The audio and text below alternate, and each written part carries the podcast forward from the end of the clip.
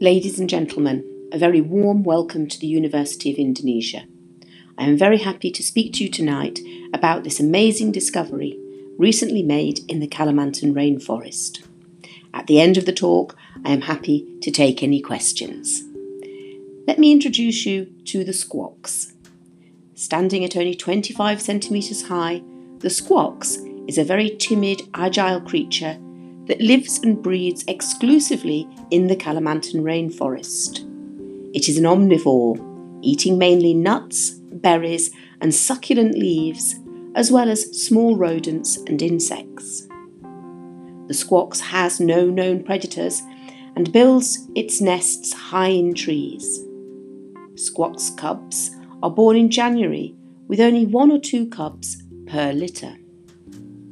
Adults have been known to live for seven to eight years, but as a new discovery, data on this is still quite rare.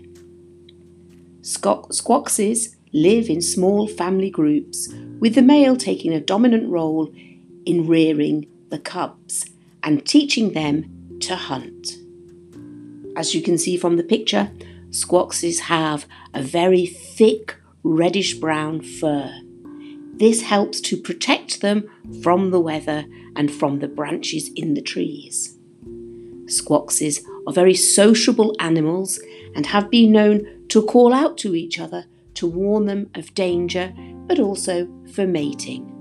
Male squoxes have a bark similar to a dog, but a little bit more musical. Now, ladies and gentlemen, I'm happy to take any questions that you might have. Yes, sir. What's your question?